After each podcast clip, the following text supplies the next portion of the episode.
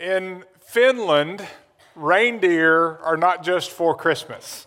Reindeer are big business in Finland. They have reindeer farms where you, as can, you can imagine, they grow reindeer, uh, they breed reindeer. Uh, but they've had a problem in the past, in several years, past several years. Uh, farmers became frustrated because their reindeer kept getting out and getting hit by cars. Uh, in one year alone, they lost 4,000 reindeer uh, getting run over by cars. And so they decided a few years back to try something a little bit revolutionary. Uh, and I brought a picture. They took reindeers, reindeer rather, and painted this glowing reflective paint, much like you see on the roads. Uh, it reflects lights. And so that hopefully cars coming down the road would see these reindeer and their glowing antlers and miss them.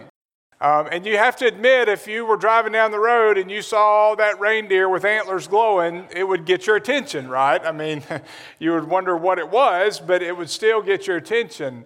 Uh, I think actually the reindeer just scraped the paint off their antlers, so I don't think it worked out too well. But it was a good try, right? I mean, it's, it, it, it would get your attention, and that was the whole point: is that they're, they're reflecting that light would get the attention of everybody else around them, all of those people on the road. Well, comparing our lives as believers to the glowing antlers, that's what we're supposed to be in the world around us.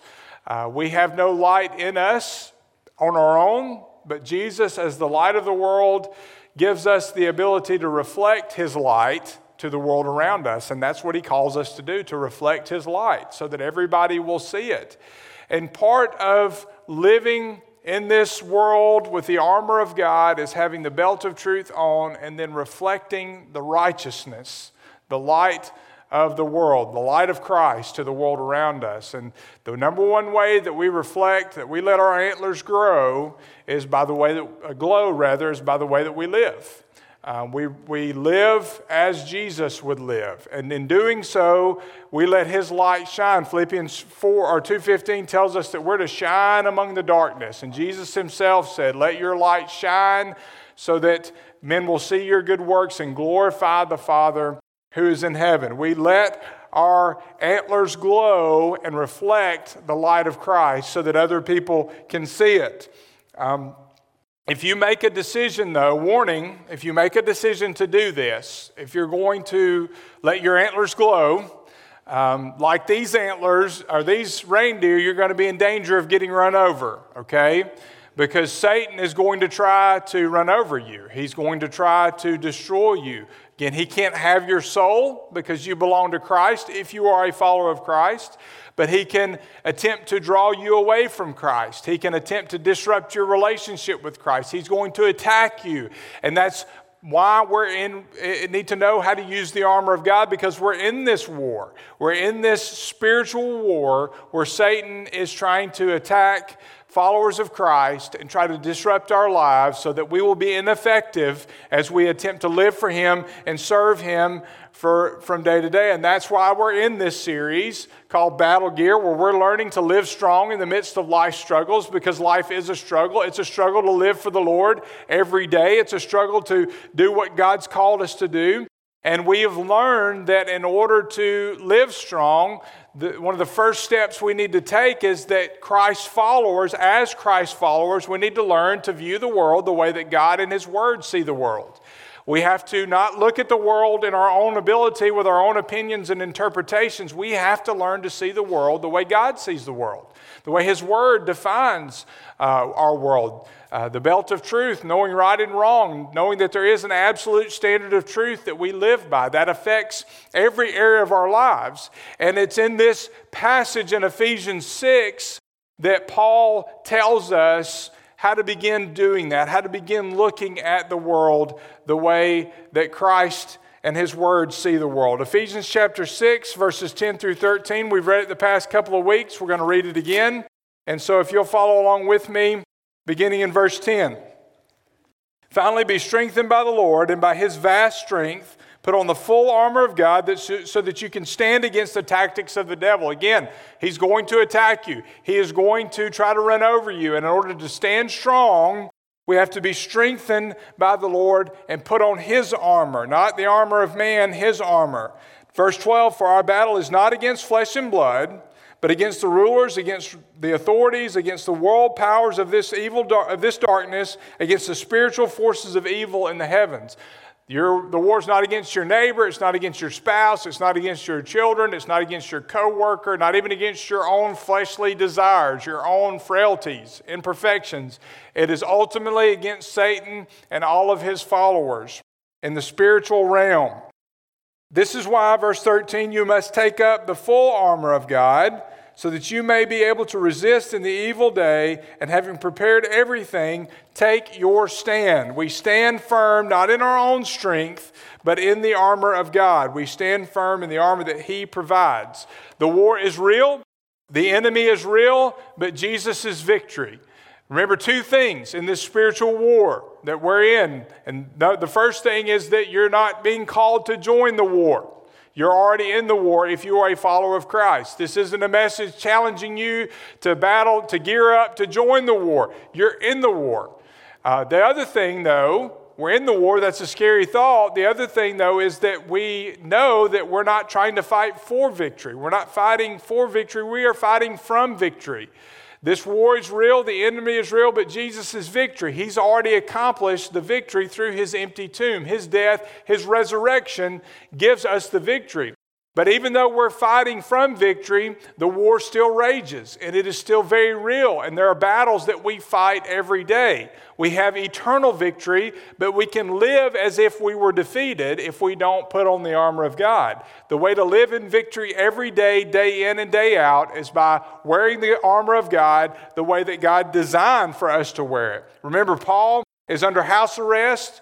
We've talked about him being chained to the Roman soldier 24 hours a day, seven days a week. He had a lot of time to stare at that armor. He knew what each piece was, what it was used for, and all he is doing here is simply taking each piece of the armor and using it to explain spiritual warfare to us, how God gives us armor. He's got a battle plan, a strategic plan that's very practical, a way for us to fight every day in spiritual war using the armor that he gives us. And Paul is using this armor of the Roman soldier to explain to us how to do that. And so, what, understanding what each piece represents and the significance will help us know how to do that. Last week we talked about the belt of truth. This morning we're talking about the breastplate of righteousness. We're going to talk about the meaning of the breastplate of righteousness and then how to use it in order to live strong in the midst of life struggles.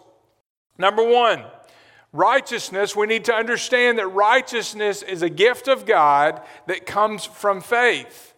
The belt of truth, we talked about that. After the belt of truth comes the, the breastplate of righteousness. Verse 14, Paul says, Put on, in the New King James, put on the breastplate of righteousness. The breastplate was tightly worn. You can think about a bulletproof vest or a flak jacket or something like that worn by a police officer or a soldier. It was very tightly worn. When we think of breastplate, we think of that metal form fitting breastplate that you would see in a pageant, an Easter pageant. And those did exist, but there were several different types of breastplates that Roman soldiers wore.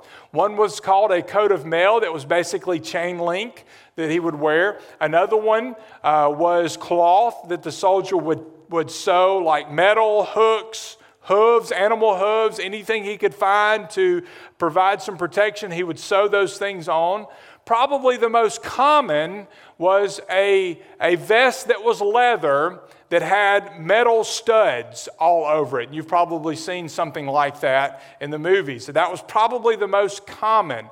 But the, the breastplate was very important because it protected the trunk.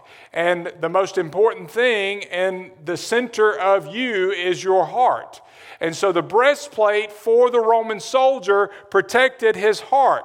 And the reason this is important is because Every Roman soldier knew that if you wanted a quick kill, you went for the heart. Because if you stabbed someone in the heart, they were gone.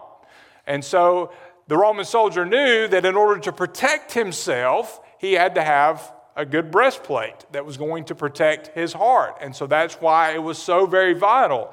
Paul is saying to put on the breastplate of righteousness to p- protect your heart. But why righteousness? What is righteousness? Well, let's look at that. Righteousness is simply rightness, and it involves two things. It involves, first, my eternal position. It means being righteous means that I'm right with God. Okay, when we're in sin, we're at odds with the Lord. We're enemies of God, but through salvation, through Jesus' death, his resurrection, my receiving salvation, I, I, achieve a right standing before God. I'm right with God. If I die today, I'm in heaven, I'm in eternity. But there's a second part to righteousness, and that is the earthly practice. It is living right for God. So when you think about it, there are two sides to this, right? To righteousness. There's the being side being right with God, having right standing with God, and then there's the doing side. First, I want to focus on the being side. Both of these are important because you cannot be right with God or you can't do right, live right for God until you are right with God. You have to be right with God first. And, and truth comes before righteousness because you can't be righteous. You can't have righteousness apart from the truth. So you see the order here and you see why both are important. Let's look first at the being side. Truth is the standard, righteousness shows us how to work that out. But we have to, to, to be righteous, be right with God. So, how do we become righteous? If we're all sinful, which we all are sinful, God said, His word says, all have sinned and fallen short of the glory of God. None of us are righteous in and of ourselves. So, how do we become righteous? Well, God sent Jesus to die on the cross, to take on the sins of man, to pay for our sins, because we couldn't. And through his death on the cross, he's a sacrifice for our sins, but through his resurrection, he achieves victory. And in doing that, you don't just receive forgiveness of sins through Jesus' death and, re- and resurrection. You do, we do, and that's great because we need that. We can't get to heaven without that. But that's not all we receive. What we're told in God's word is that we also receive the righteousness of Christ. It is imputed to us. And that word imputed is a Greek banking term. It's basically the equivalent, of someone crediting money into your account for you. And spiritually, our accounts were bankrupt. We had nothing, no righteousness at all. But through his death and resurrection, Jesus, God deposits Jesus' righteousness into our account. So that when God now looks at you, he looks at me, he doesn't see all of our sin, he sees the blood of Jesus. He sees someone who has perfectly met the standard of righteousness, not because of anything that we've done, but because of what Jesus did on the cross. It's His righteousness lived through us. Again, those antlers, we're glowing, we're reflecting the light of Christ. It's not our righteousness, it is His righteousness. And so, through Jesus imputing His righteousness, He makes us right with God. Look at 2 Corinthians 5.21. He made the one who did not know sin to be sin. Jesus became sin for us so that we might become the righteousness of God in him. So again, now that that Jesus, now when God looks at us, he sees the righteousness of Christ. And so we are right with God. That is how we become right with God. We achieve the being side. We are eternally right with God. We have a right standing with Him. And comparing righteousness to a bank account, here's just another little side note. When someone credits that money to your account, it's yours. It's not mine. If I give it to you, it is now yours. And no one can take that away from you. Satan cannot take your righteousness away from you once Jesus gives it to you. Nobody can. It's yours. It is the righteousness of Christ, but He has deposited that into your account, and it is yours, and you will stay righteous. No one can change your right standing before God, your positional righteousness. But here's the thing. Even though Satan cannot change your positional righteousness, he can affect your relational righteousness, how you live for God on a daily basis. Remember, there are two sides to this there's the being side, but then there's also the doing side, and Satan will attack the doing side, and that's why we need to understand number two, righteousness is a practice of faith that requires pure living. There is the being, the, the, the right standing before God, but then there's the living, the pure living, right living before God. Two sides. This as we're talking about now, is the doing side. We've focused on the being side, let's focus on the doing side. It's important to focus on it because the righteousness of Christ that produces right living for Christ is the guardian of our hearts. That's how our hearts are protected. We're saved, but as we live in righteousness, pure living each day, that's how we put on the breastplate of righteousness. That's how we protect our hearts. If we are followers of Christ, right living really does matter. Michael Moss, a New York Times reporter, wrote a book called Salt, Sugar, and Fat How the Food Giants Hooked Us. It's all about like fast food and unhealthy food and how these CEOs of these companies are more concerned with money than they are people. And what he found almost without fail as he investigated these CEOs of these companies, of all these fast food chains, what he found almost without fail is that all of these CEOs, they promote their food, but they don't even eat it themselves. What does that tell you about? That'll make you think twice about where you're going for lunch today, right? But he said that bothers us, and it should, because here you are putting your name on something, you're promoting it to me, trying to convince me to eat it, but you don't even practice it yourself. How much more, a million times more, we come to church on Sunday, we promote the name of Jesus, we identify as a follower of Christ, but then we go into the world and we don't live it. We don't practice it in our schools, at work, at home, in our neighborhoods. How we live really does matter.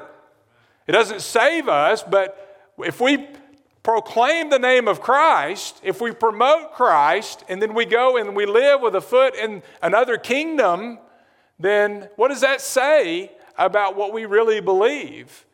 Living won't get you to heaven, but it sure does matter in terms of living for Christ day to day. This is the doing side of righteousness. It matters how we live. Salvation brings a new standard of living called righteousness. This means relying on God's power as we live by God's standards as found in His Word. Salvation brings a brand new standard of living, one that you could not achieve before Christ imputed His righteousness to you, saved you, set you free from sin. None of us are without sin, and sin manifests itself in different ways. Even as, as followers of Christ, there are overt sins. There are sins that we commit outwardly with our actions, but then there are also covert sins, sins that we commit in our mind, our will, and our emotions. There are sins of commission, sins, things that we do that the Bible tells us not to do. And then there are sins of omission, sins that we, that we commit by not doing the things that God tells us to do. Sin manifests itself in a lot of different ways, but James 4, 17 tells us it is a sin for the person who knows what to do uh, but doesn't do it. So there are different kinds, there are different ways that we sin. Like truth. Truth not only involves, if you remember from last week, truth doesn't just involve the actions or the actual factual, the information, it involves the intention behind that, right? It's, it's what makes God's truth such an absolute perfect standard. It was His original perfect intent that made it such. It's not this distorted reality that's the effect of sin. And truth, it's not just facts and information, it's the intention. Well, righteousness, it's not just what I do and don't do, it's the motivation behind that why I do the things that are right and don't do the things that aren't right. It's, it's my motivation because God looks deep within our hearts and He sees our hearts and He knows our motivation. He judges why we're doing what we're doing. I mean, there, there, there are all sorts of, of reasons people do things that aren't right, aren't pure. I mean, some people do the right thing out of pride, which is a form of self righteousness.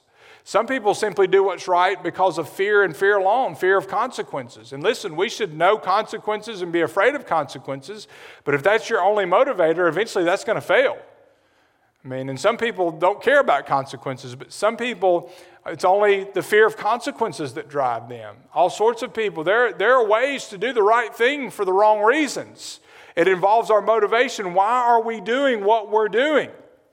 A lot of us would be surprised to, to, if we learn to view sin the way that God does, in 1 John 3.15, God equates hatred with murder.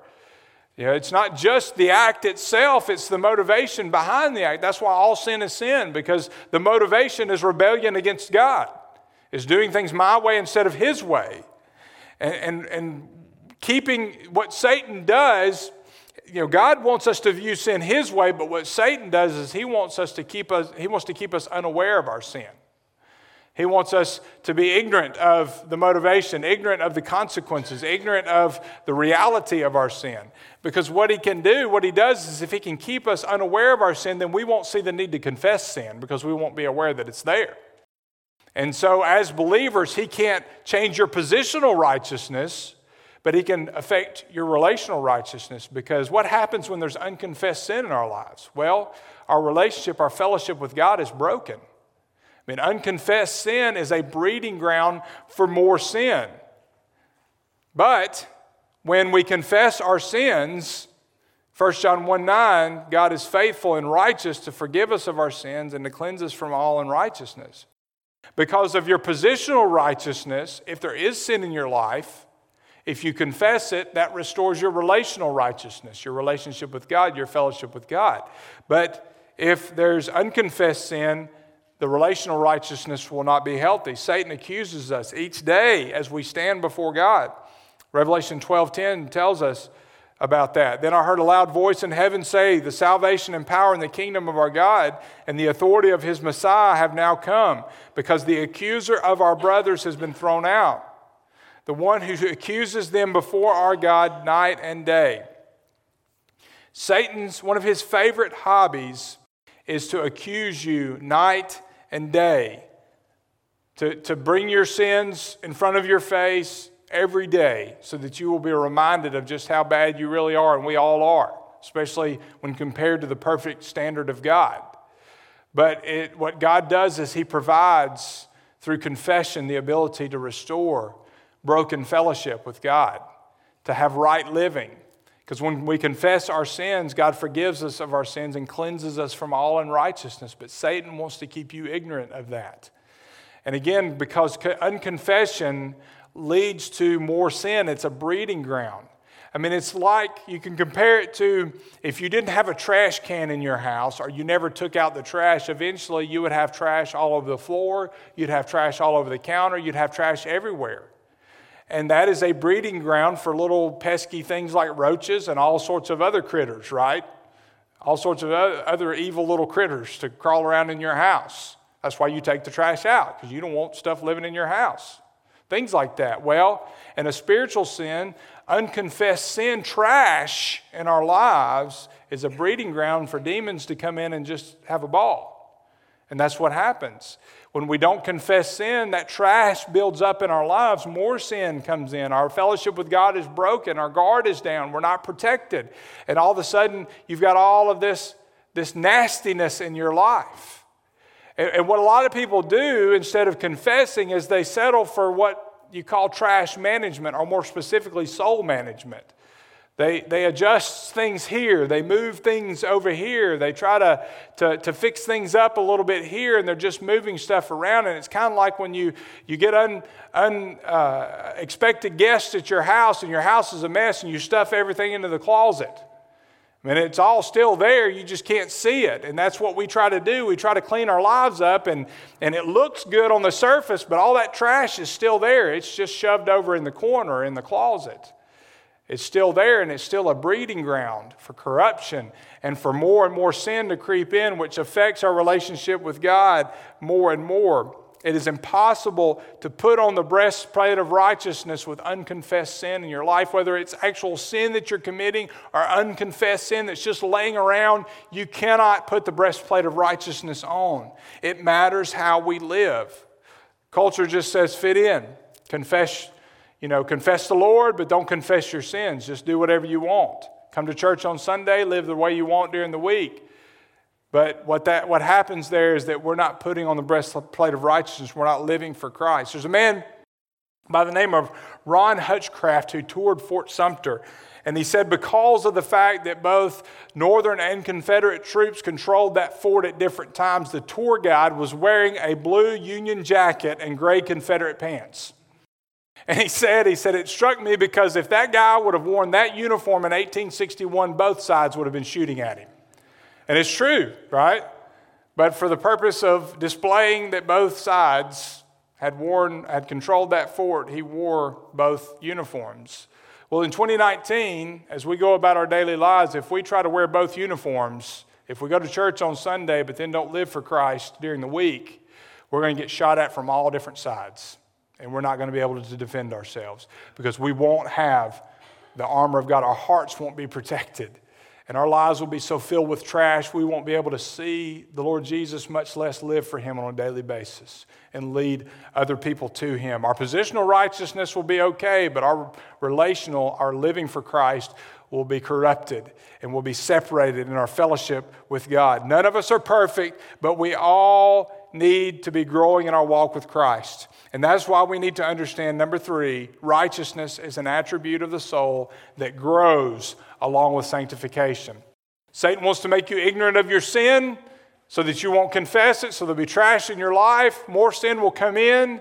But what God wants is you to maintain right fellowship with Him so that your relational righteousness, your, your living for Christ, will get in line with your positional righteousness. You're saved once you accept Christ. Your positional, your, your eternal position is right with God, rightness.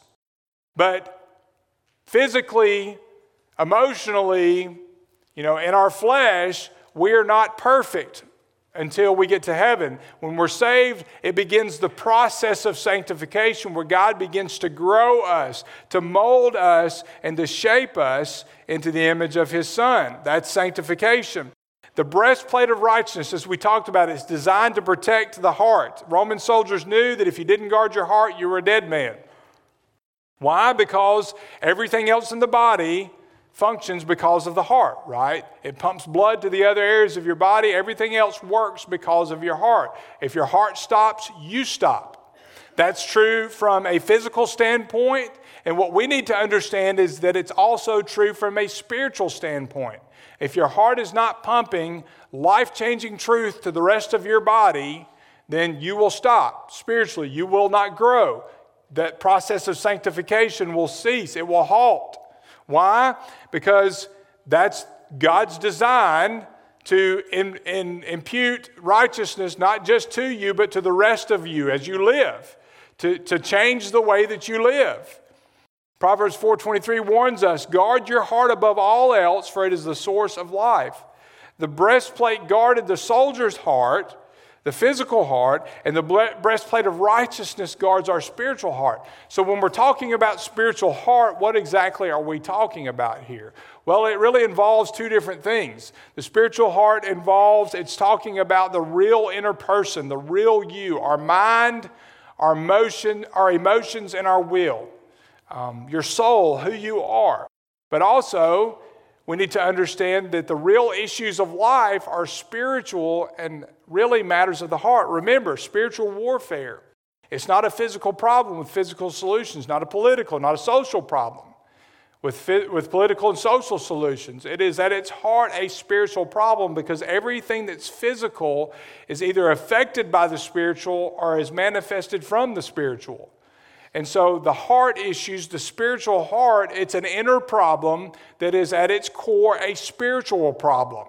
The problems that we have in our spiritual heart.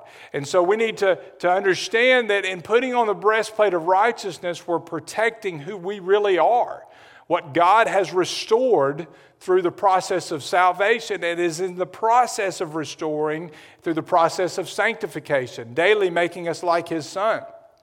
Just like the heart is the physical pump that controls the flow of blood through the rest of your body, the spiritual heart, our core, our essence, it's the spiritual pump that God uses to infuse life to the rest of us. Once you trust Christ for salvation, you're made new with his righteousness. 2 Corinthians 5:17 says, "Therefore, if anyone is in Christ, he is a new creation. The old things have passed away, the new things have come." When you're saved, the thing that was made new was your soul, your spirit. But all of you was not made new. That's why you need to be sanctified. But what Satan wants, you, wants to do is to convince you that all of you was made new when you were saved. The reason he wants to do that is to convince you to focus on your mind, your will, your emotions, and fixing the things that your body does yourself. That all you need to do is just correct this behavior and that behavior, and you'll be okay. Because what he knows is that if we try to do that, we'll never do that on our own because those areas, your, your mind, your will, your emotions, those areas need to be sanctified. And the only person that can sanctify them is God Himself. But Satan wants to convince you no, He's already made you new, so if there's something wrong, it's something you need to fix. God's done all He's going to do. But no, that is not what God's Word teaches. We need to be sanctified by the power of God. And that's why religion itself won't do, because listen, religion, just going through ritual or whatever, religion in and of itself tries to fix people from the outside in. It's if I do the right things, if I say the right things, if I follow the rules, then I'll be okay. But God says, no, you need to be fixed from the inside out, and only I can do that. He has to change us, transform us daily by the power of His Spirit, His truth living in us, and that spiritual heart pumping truth, pumping life to the rest of our being. Just as our hearts pump blood to the different parts of our bodies, authentic victory is only going to happen when we allow God's truth to enter our lives and to penetrate every area of our lives. And for that spiritual heart, that new heart that He's given us to pump that truth to every area of our lives, to our being, yes, but also our doing, our living, how we live, how we talk, how we treat others, how we make decisions, our emotions, everything. You are not perfect. That's why, as believers, you can struggle with anger. You can still struggle with sin. You can struggle with all sorts of things.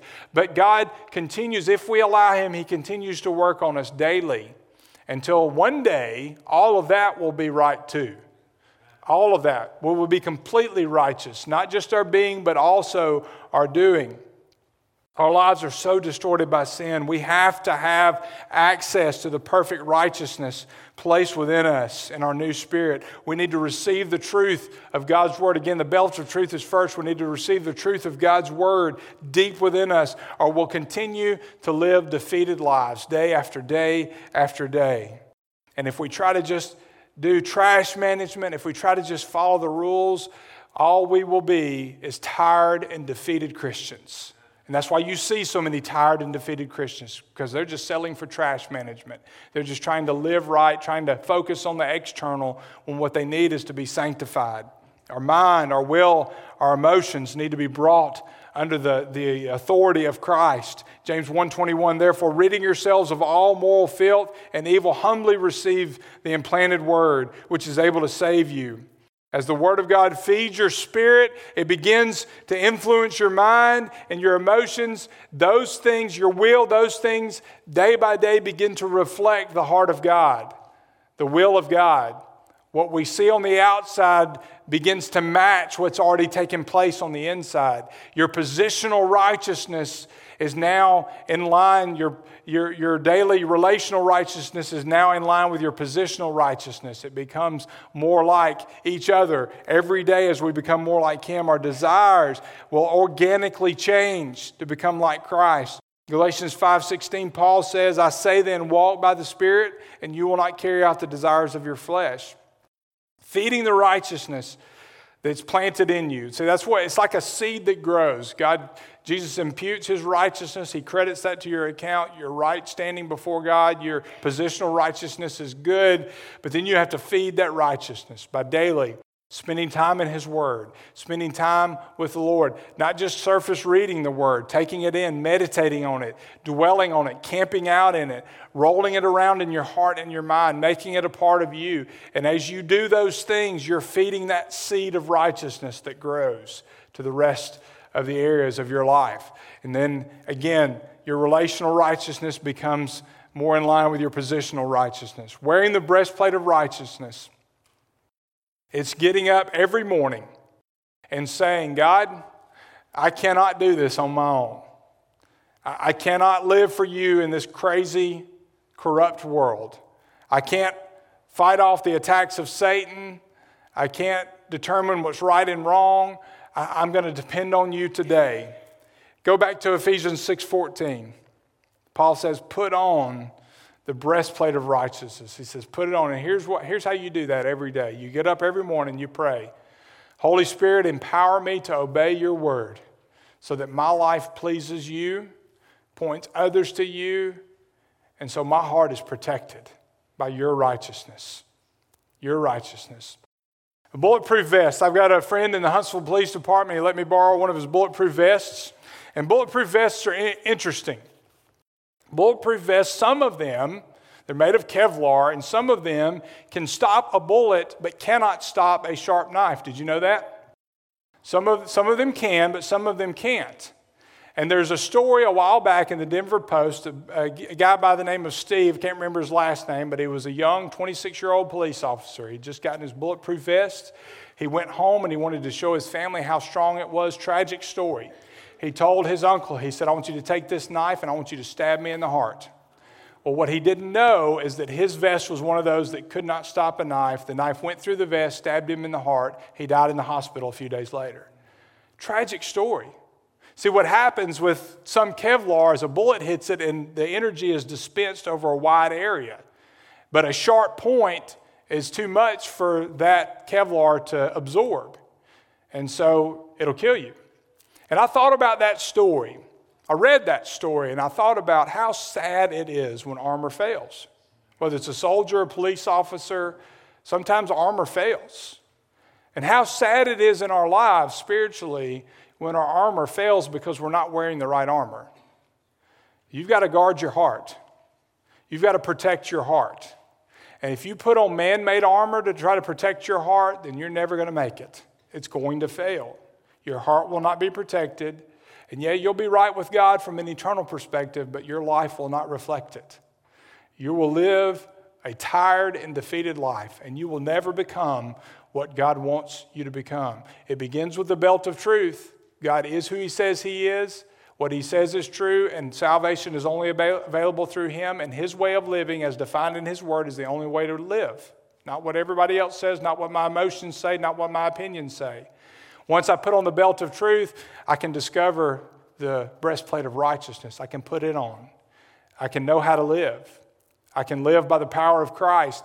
I can protect my heart. And once my heart is protected, then I'm well on my way to living in victory every single day. You got to have the belt of truth. You got to have the breastplate of righteousness. Your heart has to be protected. If not, you're in danger. So, as we go, continue through our series on the, the armor of God, come to Jesus first and foremost. If you've already done that, then, then what does your life say every single day? Are you putting on the breastplate of righteousness? Is your heart guarded? Is your heart protected? If not, what do you need to do? Confess sin, get right with God, change some things in your life, make sure your priorities are in line with God's truth, what He says is true. Are you being pulled in a million different directions? What do you need to do to make sure that your armor is on and secure and you're ready to fight the battle that God has called you to fight? Because if you put on the breastplate of righteousness, your life will never, ever be the same. God will change it for His glory and His power, and there's no telling what God can do in and through you. Let's pray together. Father, thank you for your word and your truth. It is on your truth, because of your truth, that the rest of our lives are built and fall into place. We accept your truth, we accept you as the truth, and because of that, we now know what righteousness is and we can put on the breastplate of righteousness. We can have a right standing with you, and we can live right for you out in the world.